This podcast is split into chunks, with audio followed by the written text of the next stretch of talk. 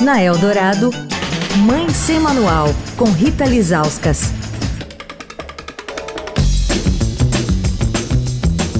Oi, gente, Mãe Sem Manual começando a semana. Vamos falar sobre cirurgia plástica em crianças e adolescentes. Quando é indicado? Quando é completamente absurdo?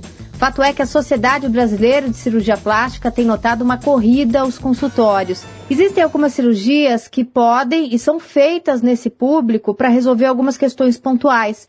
Lábio leporino, orelhas de abano, às vezes seios muito grandes em meninas muito jovens. Com a gente hoje o Dr. José Carvalho, que é cirurgião plástico, membro titular da Sociedade Brasileira de Cirurgia Plástica.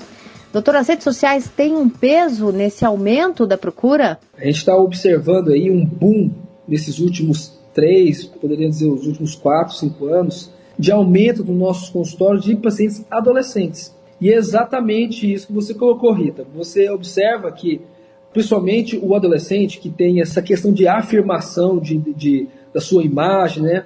essa percepção, autopercepção e a percepção externa, ela ainda está muito aflorada. Eles estão construindo isso. E as redes sociais, apesar dos benefícios, mas eles trazem uma certa imagem, muitas vezes irreal. Então é para afinar a cintura, é para deixar o nariz mais fino, mais arrebitado, é uma projeção de um determinado local da face. Quando a pessoa ela não tem essa crítica de, olha, ele realmente está usando um filtro, ela não é assim, ela começa a se autodepreciar, ela começa a achar que as suas características pessoais não são adequadas a esse mundo inteiro que ela está vendo, né? Então a gente tem que explicar muito bem, porque obviamente que são pessoas leigas que estão né, consumindo um conteúdo é, é, às vezes é inconsciente e que chegam com essas demandas. Então é por isso que é muito importante.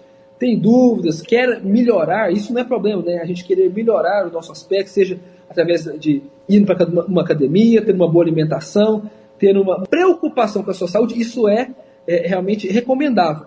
E, mas se você quiser alterar características, é muito bom que você converse, vá numa consulta, faça uma, uma avaliação com um especialista, porque com certeza ele vai te passar uma, uma visão mais realista daquilo que a gente consegue com a cirurgia plástica. Amanhã, qual é o momento em fazer uma redução de seios? A partir de que idade uma adolescente pode ser submetida a uma cirurgia como essa? Quer falar com a coluna? Escreve para mãe sem manual, arroba estadão.com. Rita Lisauskas para a Rádio Dourado, a rádio dos melhores ouvintes. Você ouviu Mãe Sem Manual, com Rita Lisauskas.